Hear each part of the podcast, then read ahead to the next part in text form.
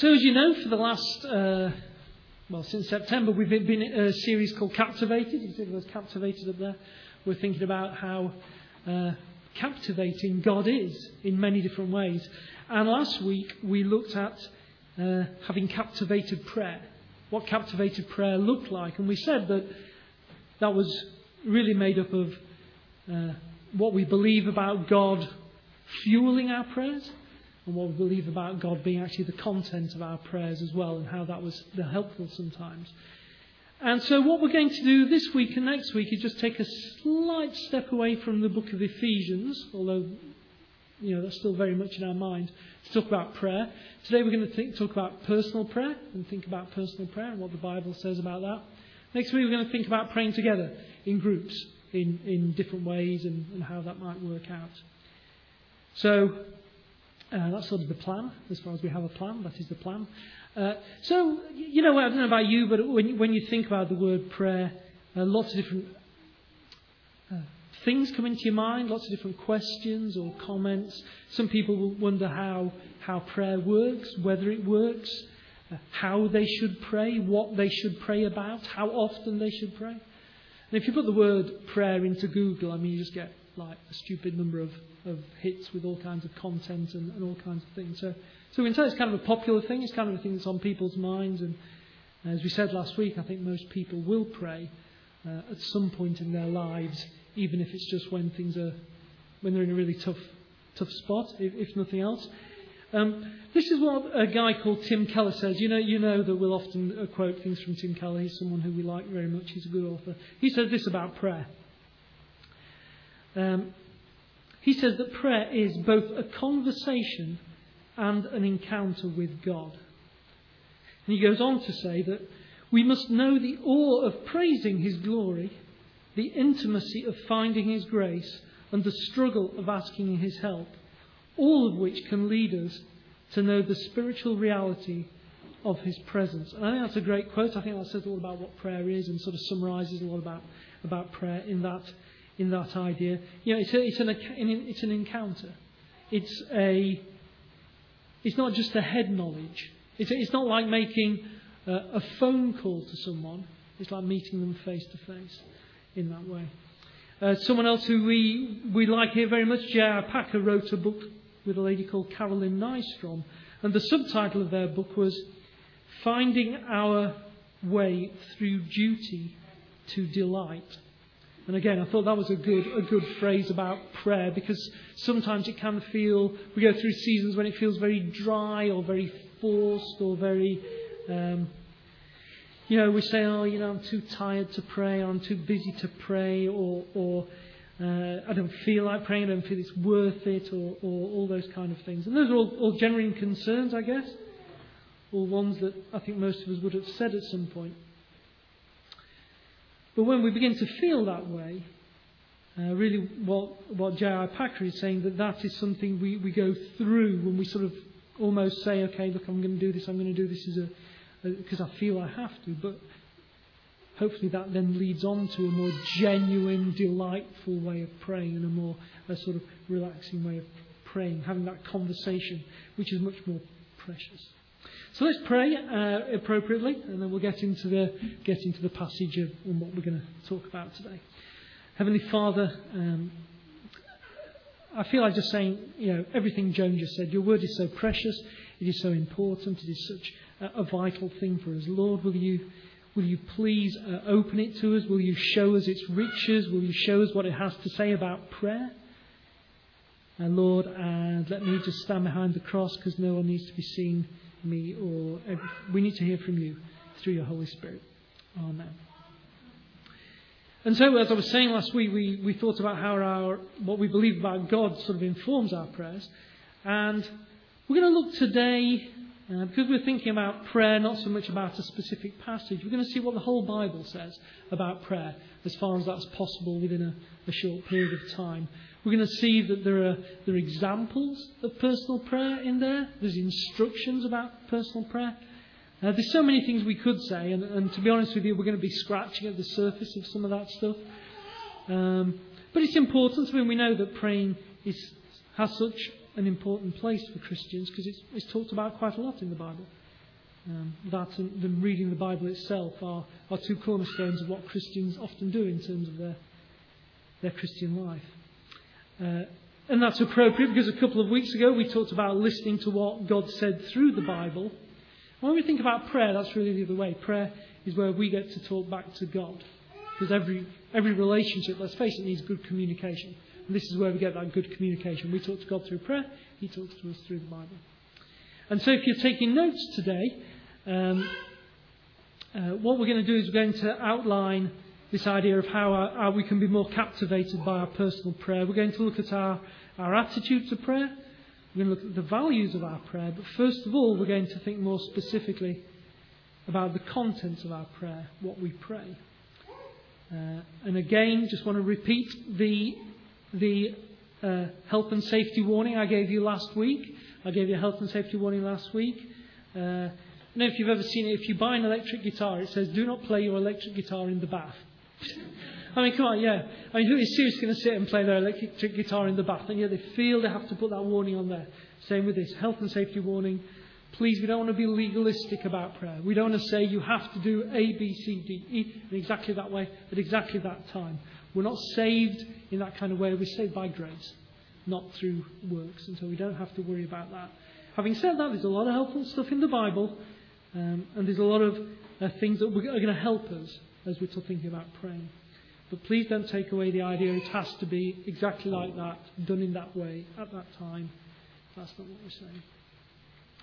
Uh, I think, uh, as we saw last week from Ephesians, Ephesians chapter 1, 15, I think it's a good thing for us to pray. I think it's a very good thing. And um, certainly, I know my prayer life needs a lot more work and needs a lot more content, so I'm hoping to learn stuff as we go along through this. And certainly, I've learned a lot preparing for that this week. Um, uh, but I say that not because I'm trying to follow one model or anything like that. It's just when I look inside myself, the Holy Spirit goes, you know, you could do with a bit more, a bit more prayer. And uh, I think I would agree with that. Um, so let's get into, into, the Bible. We know that Jesus prayed often. Uh, it's important to say. Uh, his actual prayers, in terms of their content, are only actually recorded in about two or three places. So it says Jesus prayed often. It says Jesus went and prayed. Uh, one passage it says he got up very early in the morning to go, to go and pray. And sometimes it says he went somewhere very quiet and alone to pray.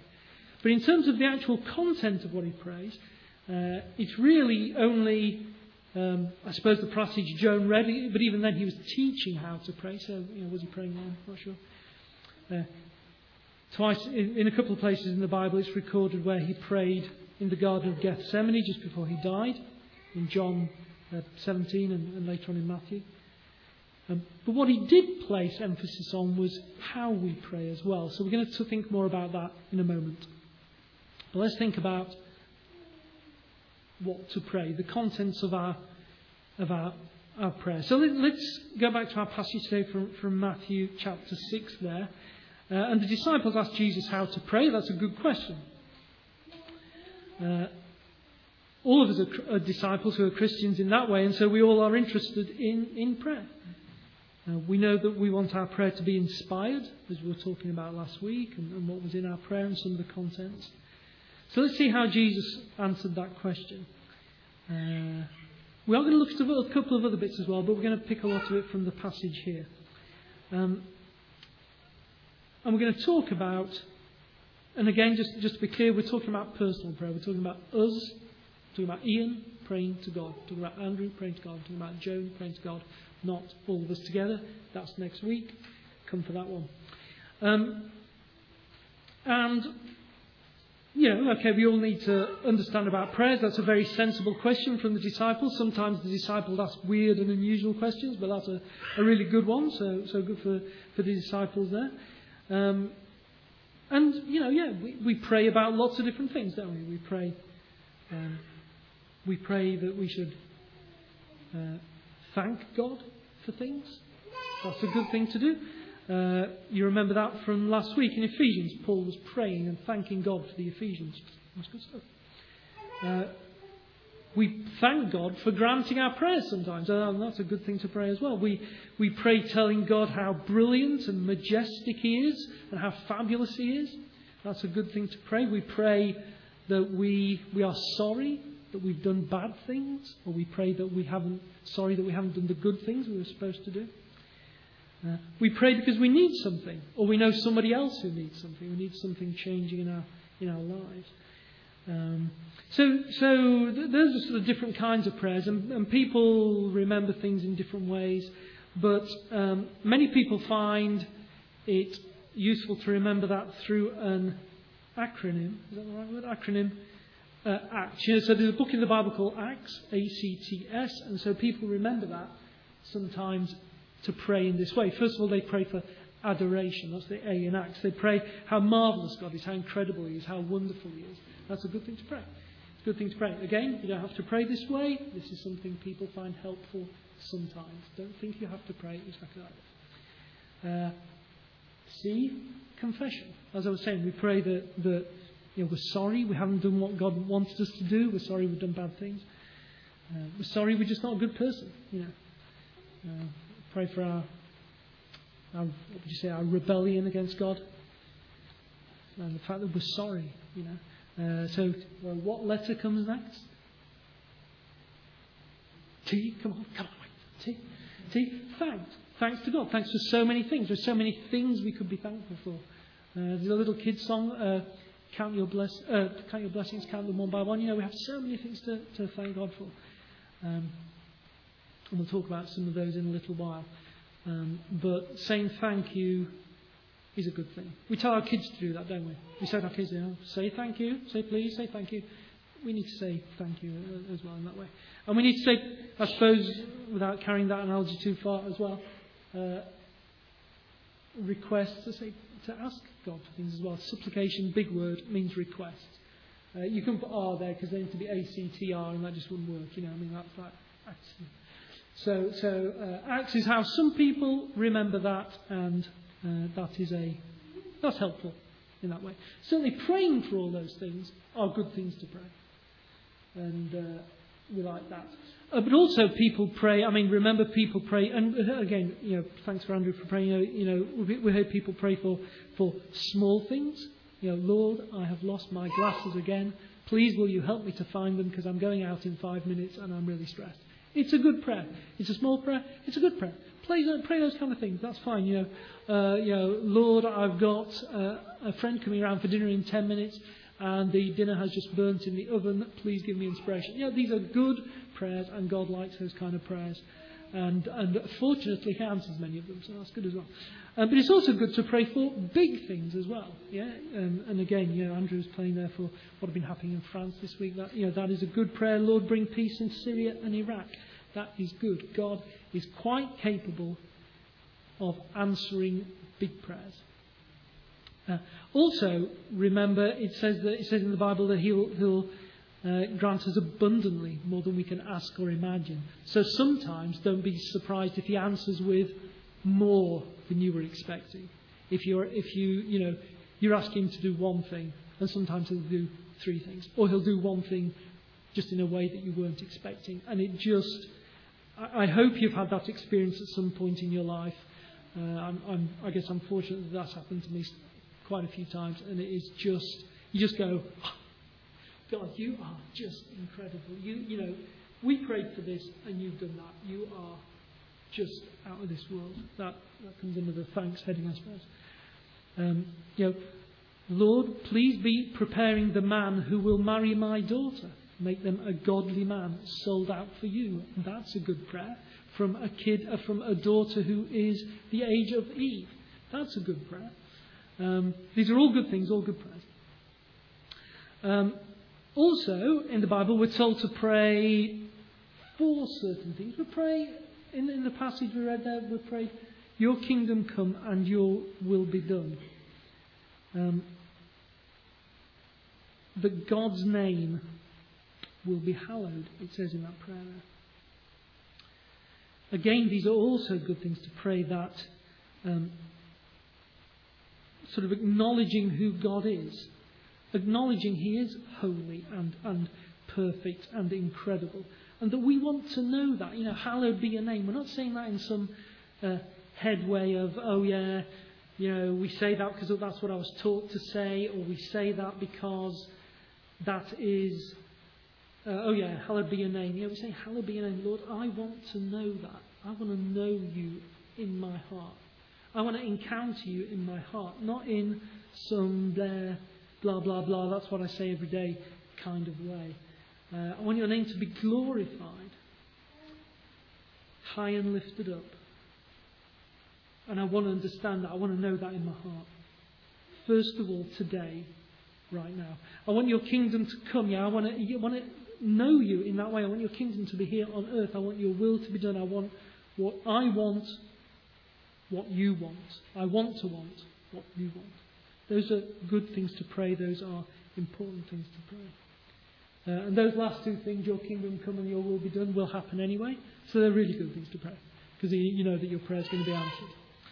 Uh, we pray, like I said there in that in that passage there for in sort of verse nine in Matthew, where we're praying for uh, our daily bread. That's a good prayer, a good prayer. Some some very practical things for the forgiveness of our sins,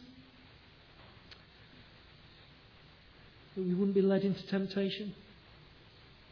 Those good things. Uh, the Bible also tells us to pray for those in authority. It tells us to pray for those who persecute us. Matthew 5:24 says that or, or those who mistreat us, Luke 6:28. Those two ones aren't probably as popular as they should be. We don't always pray. Uh, we don't always pray for our enemies and the people who mess us about. We might think things about them, but we don't always pray for them. So that, yeah, that, that one maybe should be a bit more popular than it is. We're taught to pray for God's people, that is for other Christians, and pray, pray all kinds of prayers. It says that's Ephesians. That's later on in Ephesians. That's 6:18, chapter 6 verse 18 says pray all kinds of prayers. What kind of prayers are included in the word all? All kinds of prayers are included in the word all, so pray all kinds of prayers. Um, and, and again, just uh, I'll read, read this to you from Philippians 4 6. This is such a great phrase. Just listen to the heart of God here. This is just do not be anxious about anything. But in every situation, by prayer and petition, with thanksgiving, present your requests to God. I'm going to read that again. That's so good. Do not be anxious about anything. But in every situation, how many situations? Every situation. By prayer and petition, with thanksgiving, present your request to God. That is a good word. That is a great word from the Bible. Uh, and so we, play, we pray when we're in trouble, we pray when we're sick, we pray when we. You put the word prayer into Bible Gateway and see how many times you're supposed to pray. You know, there's a lot of things we're going to be praying for and a lot of stuff to go through. And I could keep going and keep going and keep going, and I'm not going to keep going on that because we need to move on to other things. I think one, one thing I would say as well is that we pray no. Um, we also it's worth saying that we pray in the name of Jesus. Just turn with me in the Bible to John chapter 16. So that's a few few books over. Again, if you're not used to the Bible, uh, don't feel bad about looking up the, the index in the index at the front, the different chapters in the Bible. And when we say chapter, sorry, different books in the Bible, that's what I mean. And remember, the chapter is the big number, the verse is the small number. So we're going to look in John chapter 16, so that's John, big number 16, verse 19, small number 19. Oops. Got that? Uh, this is what it says. This is what it says here. And again, again, the disciples have kind of got questions on their on their minds and that sort of thing. Um, Jesus saw that they wanted to ask him about this, so he said to them, "Are you asking one another about what I meant when I said?" In a little while you will see me no more. And then after a little while you will see me. I tell you the truth. You will weep and mourn while the world rejoices. You will grieve, but your grief will turn to joy. A woman giving birth to a child has pain because her time has come. But when her baby is born, she forgets the anguish because of her joy that a child is born into the world so with you. Now is your time of grief, but I will see you again, and you will rejoice, and no one will take away your joy. In that day, you will no longer ask me anything. I tell you the truth. My Father will give you whatever you ask in my name. Until now, you have not asked for anything in my name. Ask and you will receive, and your joy will be complete. So, Jesus there is talking about uh, his death and what's going to happen after his death and resurrection. He's saying that uh, the disciples have had three years with him. They've had three years where he's been there and he's taught them. And if they've had a question, he's been able to answer the question. And that's been cool and that's been okay. What he's saying is, you're not going to be able to do that anymore. I'm physically going to be leaving you. But what is going to be able to happen is that you are going to be able to ask my Father, that is God, and if you ask in my name, that is in accordance with the name of Jesus, in accordance with what he would have asked, then he will answer, answer that prayer. Um, and before, you, you had access to, to me. Now you've got to have access directly to God. Um, because of his son. Because of his son who he, he loves and adores. Those of you who have kids, uh, or if you remember back, back to when you were a kid, if you're if some strange kid comes up to you and asks you, uh, can I have a biscuit? Or whatever, you know, you're like, hmm, maybe, you know, or, or possibly hmm, get lost. But, but if, if your son or daughter comes up to you with one of their friends and says, can my friend have a biscuit? You sort of go, yeah, of course can. Because, because they're asking on behalf of your, your beloved child. Same way, God loves His Son and He does things because of His Son. And so when we pray, we pray in the name of Jesus. And that is a good and a precious name. One other thing I will just mention on that. Uh, again, you're going to be getting a bit of exercise in the Bible here. Just go to Luke with me, will you? To Luke chapter 11. Now, Luke chapter 11, so that's back one book in the Bible. Uh, in Luke chapter 11, that, that's where the uh, that's the equivalent passage to the one from Matthew, again teaching about what we call the Lord's Prayer. Um, just look at. Um, uh, just look down to verse 11 there. So Luke chapter 11, verse 11. Again, it follows on from the Lord's Prayer. Which of you, which of you fathers, if your son asks for a fish, will give him a snake instead? Or if he asks for an egg, we'll give him a scorpion. If you then, though you are evil, know how to give good gifts to your children, how much more will your Father in heaven give the Holy Spirit to those who ask for him? So it's talking about there how God likes to give good, good gifts, and uh, go back there. If your son asks for a fish, we'll ask for a snake instead. I just want to take that thought and just expand it for a minute because we were talking last week that God sometimes says no in prayers. You think about you reverse that. If you ask for a snake, does God give you a snake? No. So sometimes when the answer when God answers our prayers and says no, that is because we've asked for something that was daft or dangerous or not in accordance with his will. So again, just um, that just struck me this week that yes, he wants to give us good things, and that includes you know, if, if your child came to you and said, Can I have a snake? You know, I mean, okay, I know people keep reptiles in tanks and that kind of stuff. I personally find that a bit weird. Know, I mean, even if I see a pet shop and he says on the door of the pet shop, snakes, you know, I will cross to the other side of the street, you know, in case one gets out the door and, you know, viciously slithers up to me or whatever. Um, you know, yeah, you know, so you're not going to give your kid, you know, a kid snake? Oh, no our Heavenly Father is saying, we, we don't realize what we're asking sometimes, and God will sometimes say, no, because that's just not good for you, you know. Um, anyway, so I was really just thinking a little bit, a bit about the content of prayers and what we pray for. You pray what's on your heart, guys, but hopefully some of those things will be helpful to you and, and give you some, some thoughts as to that.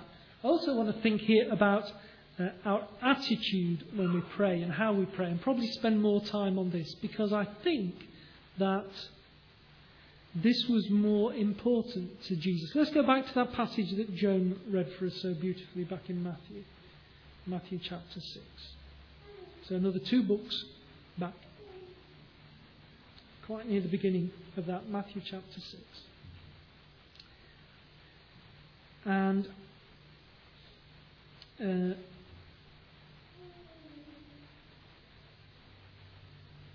look what Jesus says there in verse 9. This then is how you should pray. Notice it doesn't say this is what you should pray. It says this is how you should pray.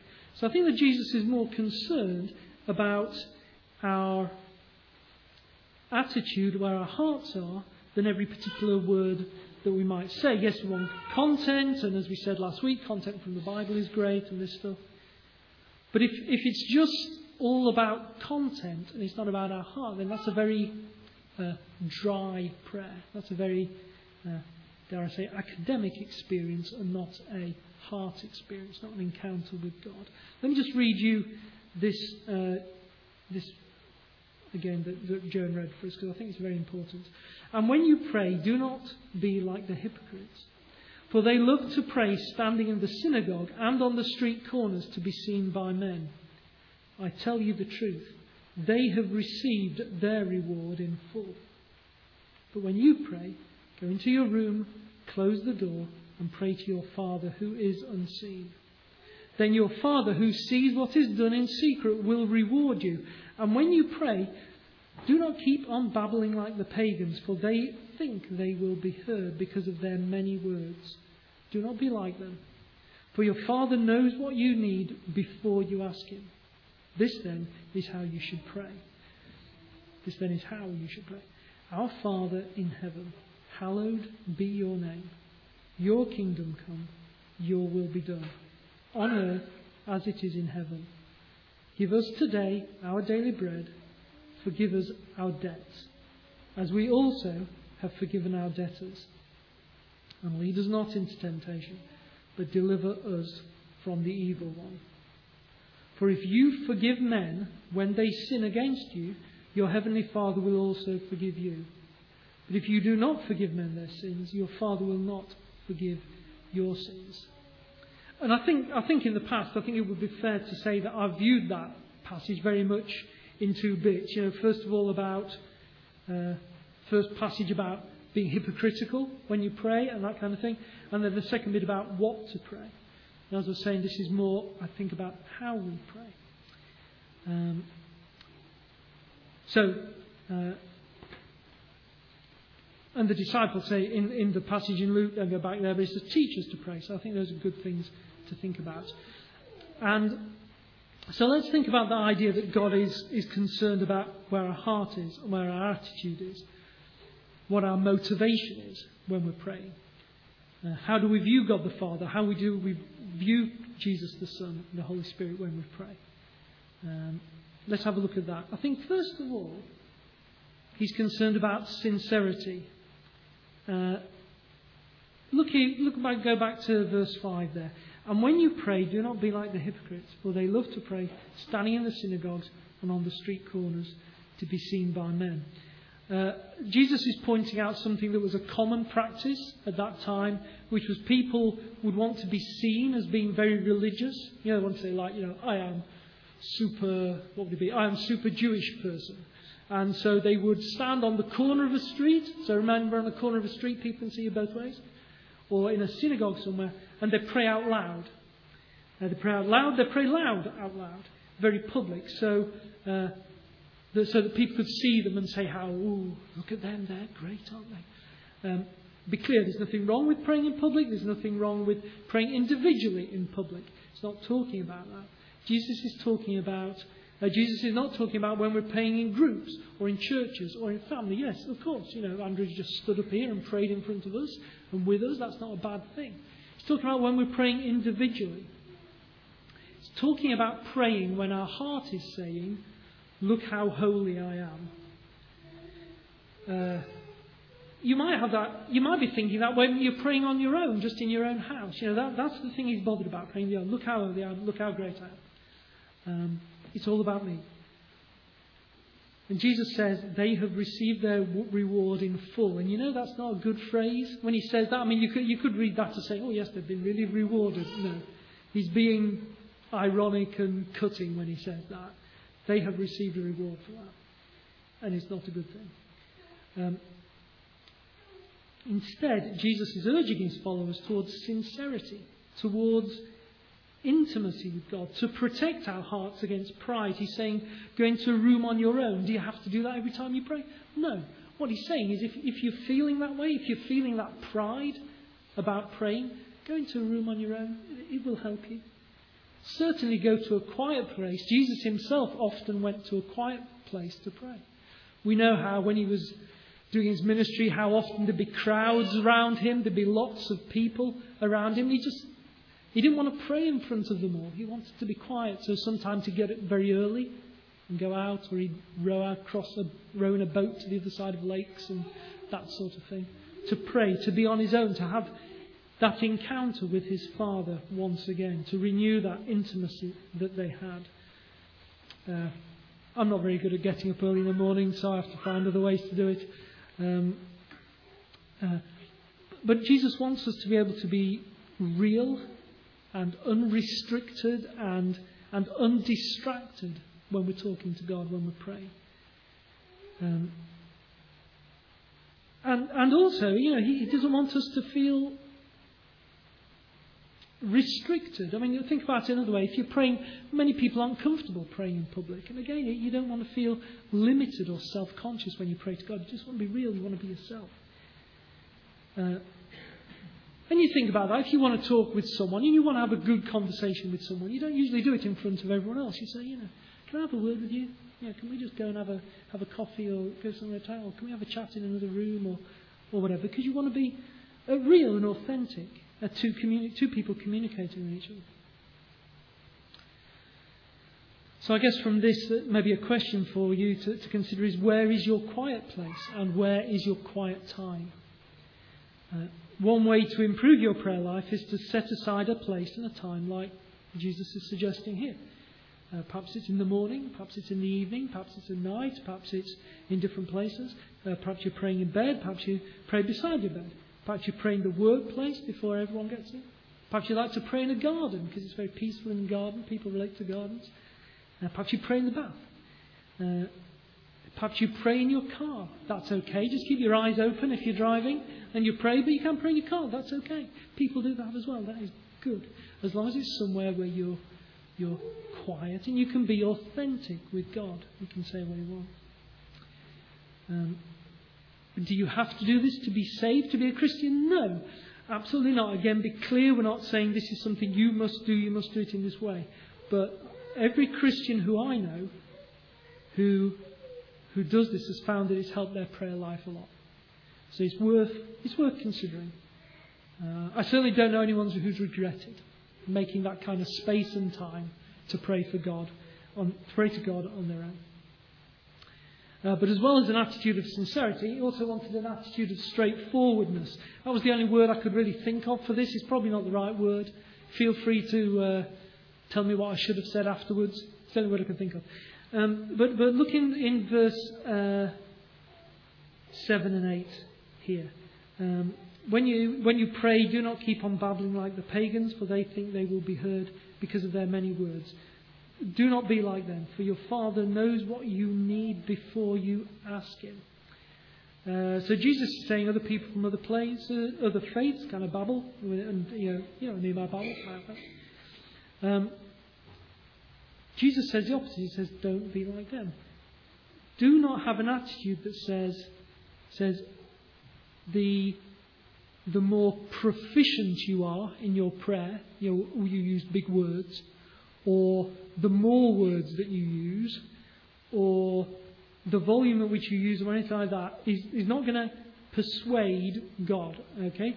Because God already knows before you've started what you need. He already knows in your heart what you need. Now, does that blow your mind? Because that blows my mind. Uh, God knows what we're going to ask before we ask it. Uh, let me read to you from Romans chapter 8. You can turn there if you want to, but you don't have to. This is Romans chapter 8, verse 26. Uh, uh, So that's Romans chapter 8, verse 26. In the same way, the Spirit, talking about the Holy Spirit there, helps us in our weakness. Get this. We do not know what we ought to pray for. But the Spirit Himself intercedes for us with groans that words cannot express. And He who searches our hearts knows the mind of the Spirit, because the Spirit intercedes for the saints, that is Christians, in accordance with God's will. Uh, that's a great thought, isn't it? That we don't always know what to pray for. Uh, and we, we were saying last week how we, we want to be praying God's thoughts back to Him. We want to be praying what God is thinking back to Him, we don't always know how to do that. It's okay, because the Holy Spirit does. Uh, so if you're a Christian and you're here today, you have the Holy Spirit living inside, and who knows this, hears your troubles, and get this, tells God what's going on. So the Holy Spirit, think about it, knows what the will of God is, because it's part of God. Uh, he knows what Christ has done for us. God the Father knows what the Holy Spirit is thinking, because again, they're all, they're, they're all interconnected as being part of God. The Holy Spirit hears our groaning. That is a great word. Do you, have, you ever, have you ever groaned? Or you, has, has your heart ever been groaning when you've been praying? Have you been just like, ah, you know, I don't even know what to say at this point, God? You know, that's okay because the Holy Spirit does know. The Holy Spirit knows exactly, and He's going to help you with that. And He's going to communicate our desires, our agonies, our thankfulness, our, our insecurities, our love for God, our Lord, I just don't know what to do right now. And they're going to talk together to get the message across. So we don't need to use big words.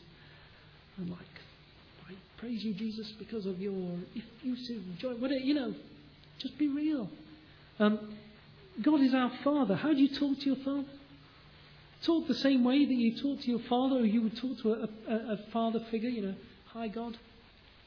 You know, I'm really struggling with this right now. Just, just be real. We call, we call him, we have a personal relationship because of what Jesus did. Um, and, and so, you know, it, it, you know, God the Father, God the Son, and God the Holy Spirit have been talking to each other for eternity. They've been talking to each other for eternity, and they know what each other wants and what each other things. So what's happening in prayer is they're inviting us to join that conversation. They say, Will you join this conversation? We have this great conversation between the three of us. We have this great communication time. Will you join that conversation with us? So don't worry if you don't know what to say. Don't worry if you trip over words. Don't worry if you don't using big Bible words. God is our Heavenly Father.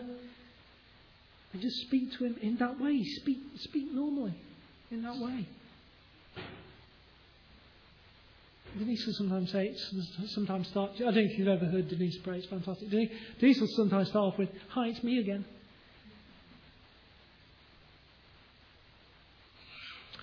Uh, thirdly, he wants to think about our attitude of, of submission. We said, Thy kingdom come, thy will be done. That's a prayer that acknowledges God as being in charge. He's on the throne, He's God, we're going to the Lord of the universe with our adoration, with our thanks, with our praise. We're saying how great He is.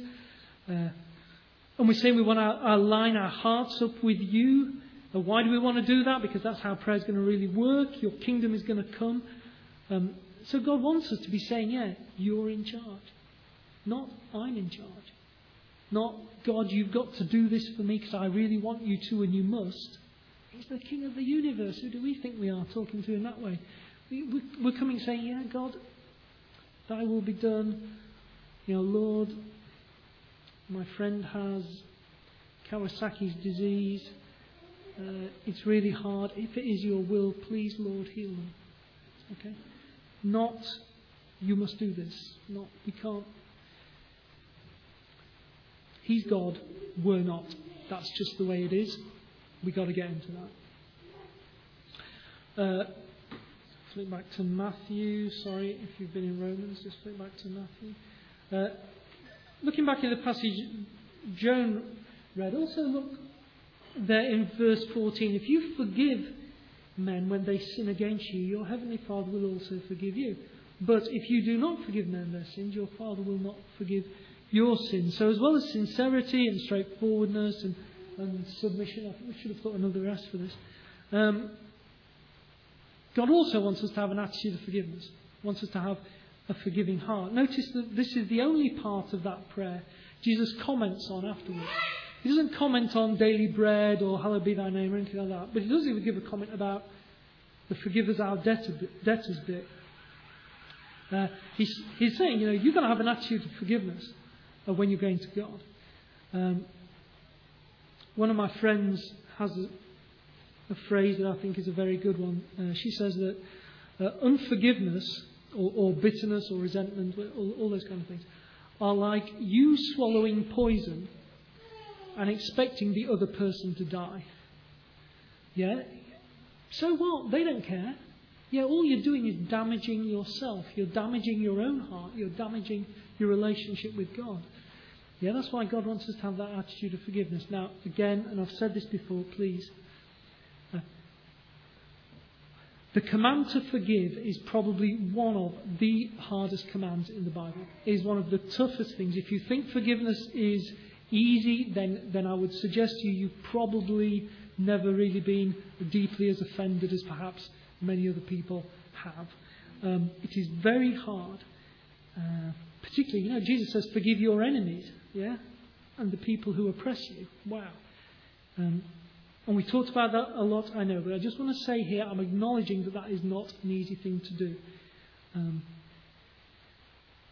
but, nevertheless, it is something we've been commanded to do. And so, uh, it is something that, that we might have to spend the rest of our lives working out, but we have to try and work out that. Please, if, if, you, if you want to ask me more about that, please do, because that is a very hard thing, a very difficult thing, but something we all have to do. We're also asked to do it for an attitude of faith. Our faith is important. Um, he's going to do what he said. Uh, he is going to answer our prayers. As we said, some are yes, some are no, some are uh, yes, but not yet. And uh, let me just read for you from Matthew 21. We are having a good jump around. I said we'd have a good jump around in the Bible. This is Matthew 21, verse 21. And let me just tell you while I'm, I'm moving there, I find this a very hard piece of scripture to deal with uh, and to reconcile myself to. Uh, Matthew 21, verse 21. Again, this is just as Jesus is going to Jerusalem in the last week of his life. Uh, let me go back a bit. Um, start verse 18 maybe. Early in the morning, as he was on his way to the city, he was hungry. Seeing a fig tree by the road, he went up to it, but found nothing on it except leaves, so no fruit. Then he said to it, May you never bear fruit again. Immediately the tree withered. When the disciples saw this, they were amazed. Fair enough. How did the fig tree wither so quickly? They asked. Jesus replied, I tell you the truth. If you have faith and do not doubt, not only can you do what was done to the fig tree, but also you can say to this mountain, Go, throw yourself into the sea, and it will be done. Today, If you believe, you will receive whatever you ask for in prayer. And, and just, you know, speaking personally here, I, I find that hard to, to reconcile with the idea of um, if you've got enough faith and you pray for things, they will, they will happen. The best I can understand that, bearing in mind I know people with a huge amount of faith whose prayers were not answered, is that, is that as we were talking about last week, prayers are granted when they align with the will of God. And so that if Jesus had, had, as he says in other places, talked about things, said, by the way, thy will be done. Um, again, when we're thinking about what the Jesus has to teach us about a subject, we have to look at everything he taught us, not just take one particular passage. So when we're thinking about prayer, he also said, Thy will be done. And so uh, the best I can think about that is yes, if you ask, if you have huge faith and ask him for a snake, hopefully the answer will be no. Go back to that analogy again. If you ask for something that will be really bad for you, hopefully he won't give it you. It would be scary if he did, wouldn't it? That would be unfortunate. Um, and this is important, isn't it? This is important as, as, our, as part of our, what would you call it, our worldview of Christians. Because that's the important question. Uh, people will often challenge us. I don't know, you know if you've ever been talking to an atheist and they've said something like, okay, you believe in God, you call down lightning right now. Or, you know, you set this guitar on fire. Don't do that, Lord. Uh, so I'm going to play it. Um, yeah, and, uh, or even more realistically, in our own hearts, we're like, oh man, you know, I wonder if God is not listening, or I wonder if God is not answering. So we need to have a firm understanding of how prayer works. That's important to us.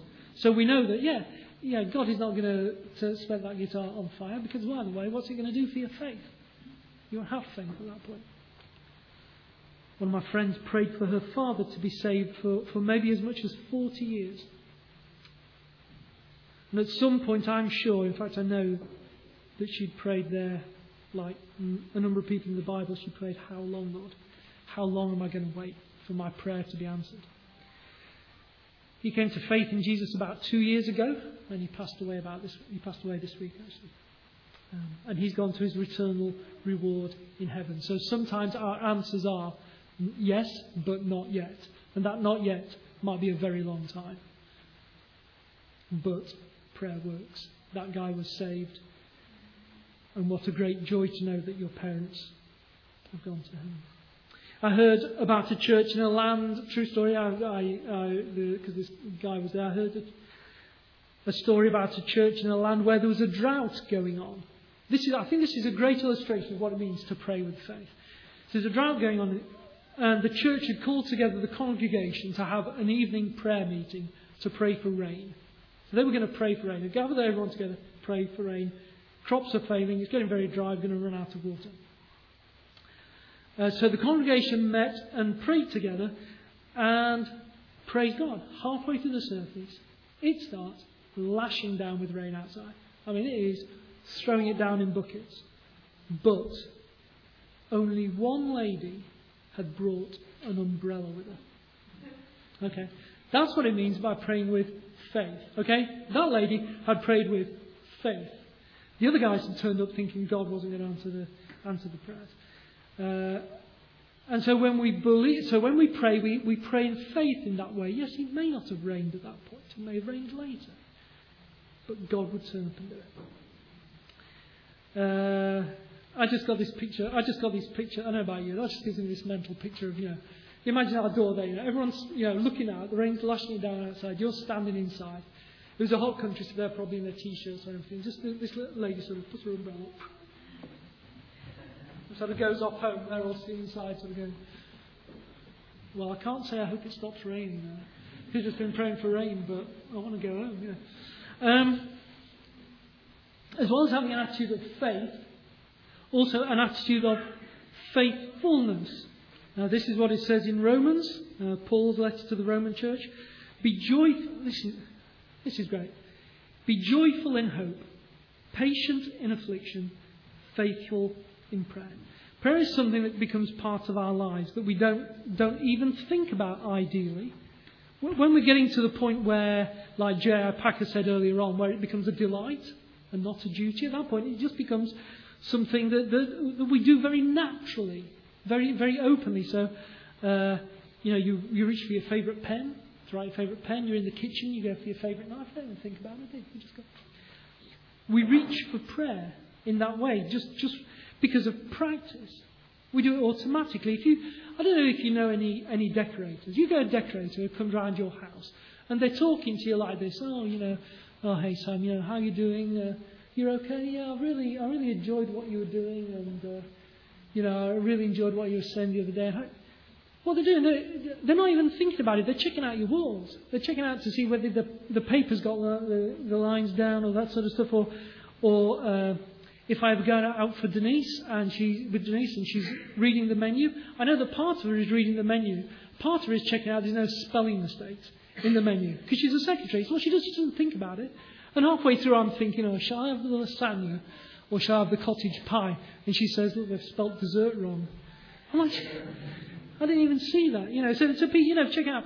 Uh, I worked with a chap who used to be in the army. He used to be an officer in the army. And whenever we walked into a building, whenever there was a security guard there, he'd so you know, security guard there, he'd walk in and sort of go. I said, well, he actually looked them up and down. I'm like, what are you doing, Mike? And he's like, and he's, he's like, he's like, what do you mean what am I doing?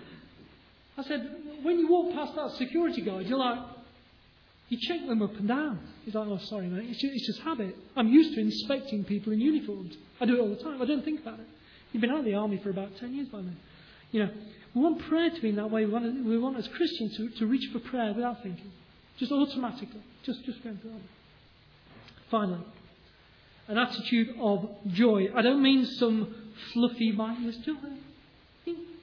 Joy in that way. I mean like a deep down joy, the one that bubbles up from, from our depths. It's the difference between someone having a, a squeaky little polite laugh, you know, you know, the crack jokers, okay, yeah. Um, the difference between that and, a, and, and an uncontrolled giggler. Have you ever been with an uncontrolled giggler when they start? Yeah, when they start, you know that they mean it. You know that they're really into it. We were, we were travelling somewhere once and we are on a plane. And about six rows back, somebody started giggling. Okay, now when I say they were giggling, I mean they were giggling. I mean they were going for it big time. Well, in about five minutes, the back half of the plane is in hysterical laughter. I mean, everybody on the plane was giggling. They couldn't help it because it was so genuine. It was so full of, of mirth and joy and, and fun.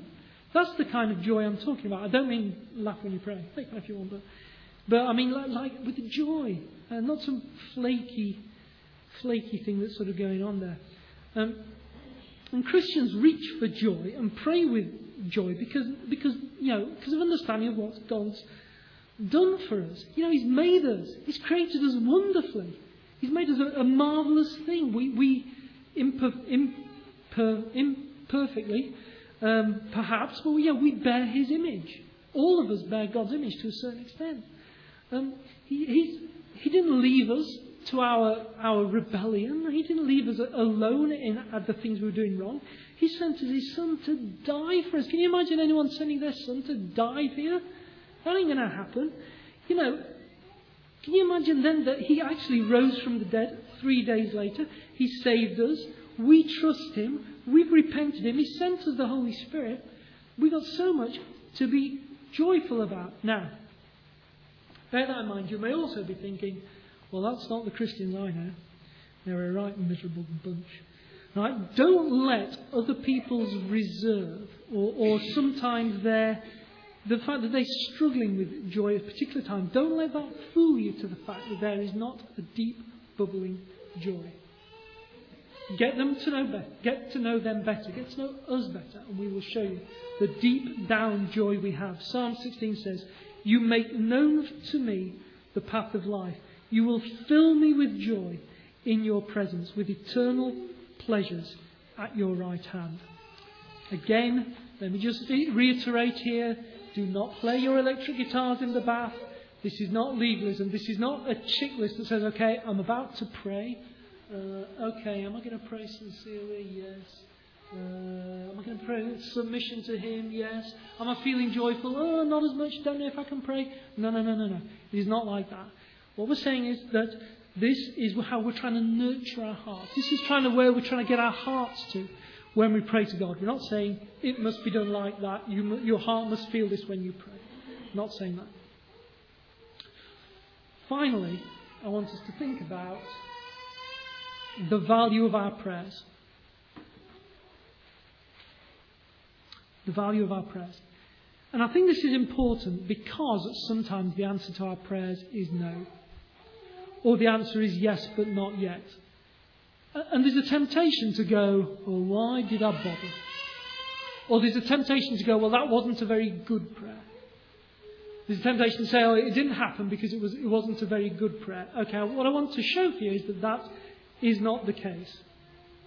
Now, if you, if you come to church here regularly, you'll know that uh, we're currently reading the book of Ephesians on our. Uh, we are reading the book of Ephesians on Sundays. We're reading the book of Revelation on Wednesdays. And we're just about to get to Revelation chapter 5. So, at the risk of stealing Ian Jones's thunder for Wednesday, I'm going to read to you something from verse, uh, chapter 5 of Revelation verses 6 to 8. Uh, and let me just read this to you. So, this is so just a bit of background. This is a guy called John, and John is being given a vision of what's happening in the throne room of heaven. Can you imagine how incredible that is? You're actually, you're actually getting a vision to say, this is happening in the throne room of heaven. So this is part of that vision. This is what it says. Then I saw a lamb looking as if it had been slain, standing in the centre of the throne, encircled by four living creatures and the elders. He had seven horns and seven eyes, which are the seven spirits of God sent out into all the earth. He came and took the scroll from the right hand of him who sat on the throne. When he had taken it, the four living creatures and the twenty four elders fell down before the Lamb. Each one had a harp, and they were holding golden, golden bowls full of incense, which are the prayers of the saints. Each had a harp, and they were holding golden bowls full of incense, which are the prayers of the saints. And so, I think we need to sort of get, get around is that, is that all our prayers arrive in heaven. There's not some kind of glass ceiling that they bounce off. There's not some filter or something like that. All our prayers go to heaven. Regardless of how they're answered, they all get there. And notice that the, the prayers of God's people are, are like incense.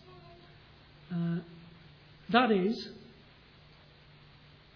they all have value by God. Incense at this point was, a, a, spice that had a lot of value.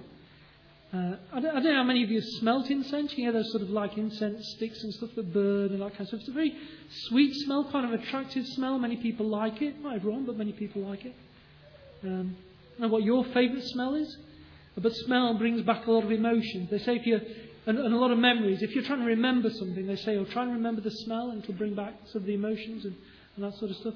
That's why supermarkets will pump uh, the smell of bread outside to try and make you come in and, and, and eat bread, you know, or, or why you're supposed to bake biscuits if you're trying to sell your house, you know, bake biscuits when you come round and it'll smell nice and homely because people associate cooking biscuits with like that warm, homely smell, or perhaps a chocolate shop, if you, you know, the smell of a chocolate shop.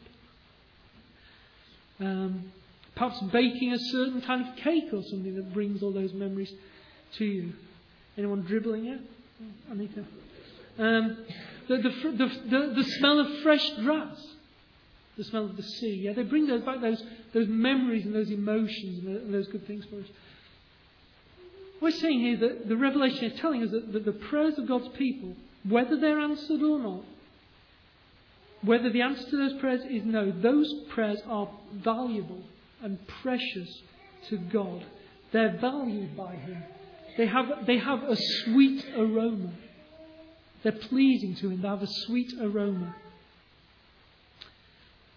And so they, they have that. Please, when you're thinking about praying, please remember that that, will, that very thing itself brings pleasure to God. It brings enjoyment to God It brings satisfaction to God, regardless of what the answer is. So, as we're thinking about praying and as, as we pray, hopefully there's some thoughts there in terms of, of what we pray. Hopefully there's some thoughts there in terms for, for our hearts and, and, and what we're feeling when we pray. But also, I, I hope you can see that uh, your prayer is very important and, and uh, your prayer has great value to God. And let's face it, who doesn't want to bring value and joy and, and pleasure to God in that way? Well, we'll think more next week about how we pray together as in groups. But now, let me close us in prayer.